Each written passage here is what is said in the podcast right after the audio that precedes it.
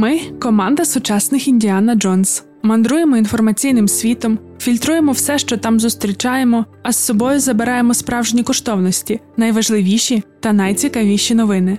Опрацьовуємо їх, розбираємося у контекстах, додаємо трішки іронії і готуємо для тебе ранкове допіо. Ранкове допіо це огляд новин від освітнього центру справ людини у Львові. З нами ти зможеш поставити на паузу телеграм-канали і піти погуляти, або випити води, або заснути на годину раніше. Про все, що дійсно має значення, ми тобі повідомимо. Щотижня у понеділок, середу та п'ятницю, о 7.17, якраз до першої кави. Можна читати, а можна слухати. Шукай у Telegram, на SoundCloud, Google та Apple Podcasts. П'ятниця, 13 травня 2022 року. Ранкове допіо. Випуск 42. Дякуємо, що цей ранок розпочинаєш з нами. Але чекай, чому ми такі впевнені, що ти слухаєш нас саме вранці? Це ж далеко не факт. Виходить то допіо о 7.17, але коли ти нас слухаєш, пиши в коментарях. Наприкінці минулого випуску ми коротко згадували про вибори на Філіппінах. Нагадаємо, 9 травня там обирали президента та віце-президента.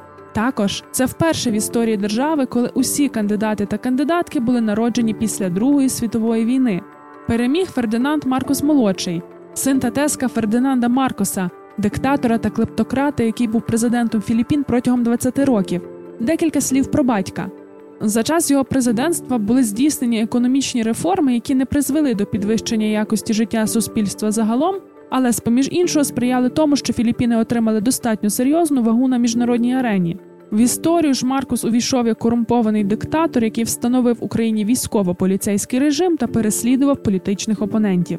Окремо варто відзначити його дружину, першу леді Імельду Маркос. Вона займала низку державних посад, а також відзначилася нечуваною любов'ю до розкоші. Для її епатажного стилю було придумано навіть нове слово імельдіфік. Режим Маркосів часто називають подружньою диктатурою, адже і чоловік, і дружина були рівнозначно залучені в управлінні державою. Обсяги розкрадання державних грошей з боку Фердинанда та Імельди Маркосів є легендарними. Загальна сума оцінюється на рівні до 10 мільярдів доларів. Від керівництва державою подружжя вдалося усунути шляхом жовтої революції у лютому 1986 року. А тепер до Фердинанда Маркоса Молодшого. Незалежні спостерігачі визнали вибори 9 травня такими, що прийшли чесно та без порушень. А от до самої кампанії були питання. Маркоса звинувачують в тому, що він запускав меседжі, щоб відбілити репутацію своєї сім'ї, а також спотворено зображував правління свого батька-диктатора як золоте століття Філіппін. Маркос ті звинувачення відкидає і каже, що нічого такого не робив. На цьому критика не закінчується. Незалежні спостерігачі та аналітики відзначають і запуск кампаній, спрямованих проти основної суперниці Маркоса Лені Робредо. Їх основа жінко-ненависницька риторика. Ніхто точно не скаже, хто стоїть за веденням таких брудненьких кампаній, але що можна точно відзначити, Маркус молодший протягом усієї кампанії уникав прямих дебатів або зустрічей з критиками. Чому ми вирішили детальніше розповісти тобі про результати виборів на Філіппінах? Як і все в цьому світі взаємопов'язаностей та взаємовпливів, перемога Маркоса молодшого ймовірно матиме значення не лише для Філіппін, але й для розстановки сил у світі. Філіппіни є точкою опори геополітичного суперництва між США та Китаєм. Морська територія Філіппін охоплює частину південно-китайського моря, стратегічний і багатий на ресурси водний шлях, на який також претендує Китай та навіть хотів забрати його собі. У 2016 році арбітражний суд, створений відповідно до міжнародного морського права, виніс рішення на користь Філіппін. Але зараз новообраний президент прагне зближення з Пекіном та підписати нову угоду щодо спірних вод Південно-Китайського моря. В інтерв'ю перед виборами Маркос сказав, що вважає те рішення суду неефективним. Знаєш чому? Бо Китай його не визнав. І від нас тут невелика ремарочка. Що значить Китай не визнав рішення суду, тим паче арбітражного. Скільки можна пробачати над державам те, що вони чхають на міжнародне право, гарантами якого мали би бути? Ну але йдемо далі. Маркос планує домогтися двосторонньої угоди з Китаєм, щоб вирішити всі розбіжності. Китай вже відреагував.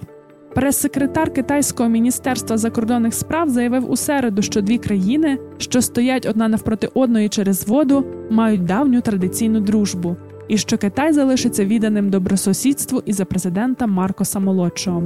Внутрішня реакція на таку політику новообраного президента неоднозначна. Хтось звинувачує його у зраді національних інтересів, а хтось каже, що політик хоче дружби з Китаєм, але не за рахунок поступок територіями.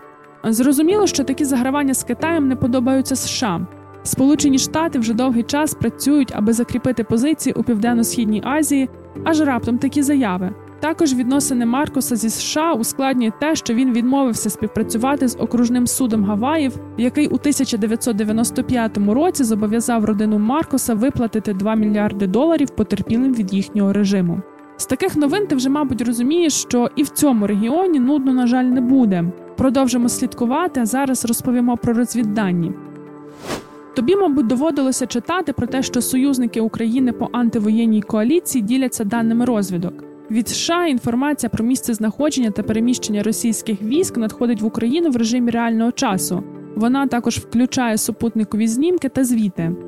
У той же час американські чиновники наголошують, Сполучені Штати не воюють з Росією, і допомога, яку вони надають, призначена для захисту України від незаконного вторгнення.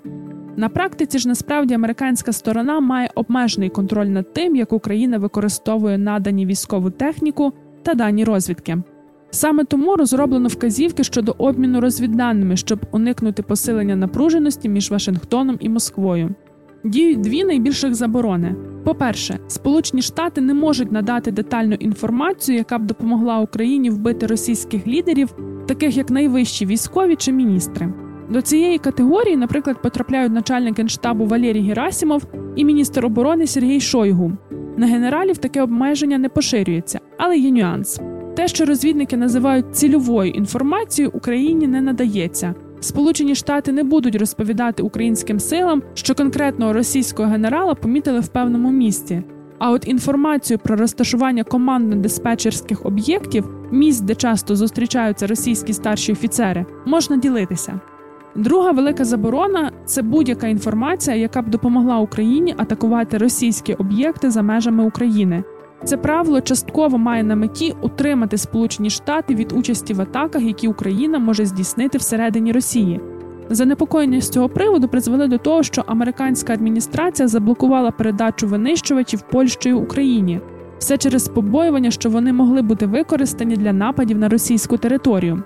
Такі чітко визначені правила передачі розвідданих потрібних для того, аби політично та юридично США не стали третьою стороною війни. Цікаво пояснено також на прикладі корабля Москва. Про нього американська розвідка дійсно надавала інформацію, але знову ж таки вона не була цільовою. Тобто це не було в дусі корабель отут, вдарити по ньому можна отак. Ні. З українською стороною поділилися, що є така загроза. В Чорному морі плаває судно. А вже українські сили приймали рішення, що з такою інформацією робити. Було вирішено вдарити ракетами Нептун, але як зазначає американська сторона, могло бути прийняте рішення про евакуацію цивільних з міст півдня. Здається, правила цілком зрозумілі. Можемо лише подякувати союзникам. А зараз, як і минулого епізоду, маємо для тебе історію зі світу мистецтва. Центр Помпіду в Парижі призупинив отримання пожертвувань від Владіміра Потаніна, одного з найбагатших людей Росії. Йдеться про кошти в розмірі близько 620 тисяч доларів. Починаючи з 2015 року, центр Помпіду отримав від фонду Потаніна два благодійні внески на загальну суму майже півтора мільйони доларів. Це партнерство дозволило придбати майже 500 творів мистецтва. Йдеться здебільшого про російські твори та радянську спадщину. Третій перерахунок коштів було заплановано на осінь 2022-го. Він мав бути скерований на фінансування виставкової програми. Від нього відмовилися, при цьому центр Помпіду не має наміру повертати жоден із творів мистецтва, куплених за допомогою грошей Потаніна.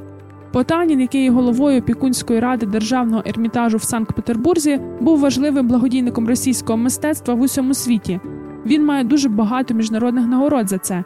Після нападу Росії на Україну багато культурних установ, до яких був причетний Потанін, стикнулися з тиском громадськості. Російський благодійник тісно пов'язаний з Путіним. Саме тому від його пожертв тепер відмовляються, а також його виключають з опікунських рад. І сподіваємося, що як Потанін, так й інші спонсори російського мистецтва ще не скоро зможуть лобіювати інтереси Росії через культурні установи. А щодо самої російської культури, то тепер вона буде асоціюватися з мародерством, зґвалтуваннями та катами. Бо культура це не лише артефакти, це також спосіб життя та ставлення до світу. А ми переходимо до постійної рубрики Стільки до ранкової кави про події стисло. Палата представників Конгресу США прийняла пакет військової та гуманітарної допомоги Україні на суму 40 мільярдів доларів. Це окрім ленд-лізу.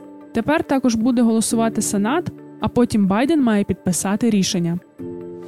Сейм Латвії зняв юридичну перешкоду для знесення радянських пам'ятників. Цим голосуванням було припинено в односторонньому порядку дію 13 статті латвійсько-російського договору, яка гарантувала захист таким меморіальним спорудам. Президент Фінляндії Саулі Ністе і прем'єр-міністерка Сана Марін опублікували спільну заяву, якою підтримали вступ країни до НАТО. Таким чином, Фінляндія відмовилася від політики нейтралітету, якої дотримувалася десятиліттями. Іспанського журналіста затримали в Польщі за підозрою в проросійському шпигунстві. Пабло Гонсалеса, який має подвійне громадянство Іспанії та Росії, підозрюють в роботі на військову розвідку Росії. Зараз він проводить свій десятий тиждень під вартою в Польщі, поки місцеві прокурори розслідують справу про шпигунство, пов'язану з вторгненням Росії в Україну. На цьому прощаємося з тобою до понеділка. Спокійних нам всіх вихідних. Почуємося.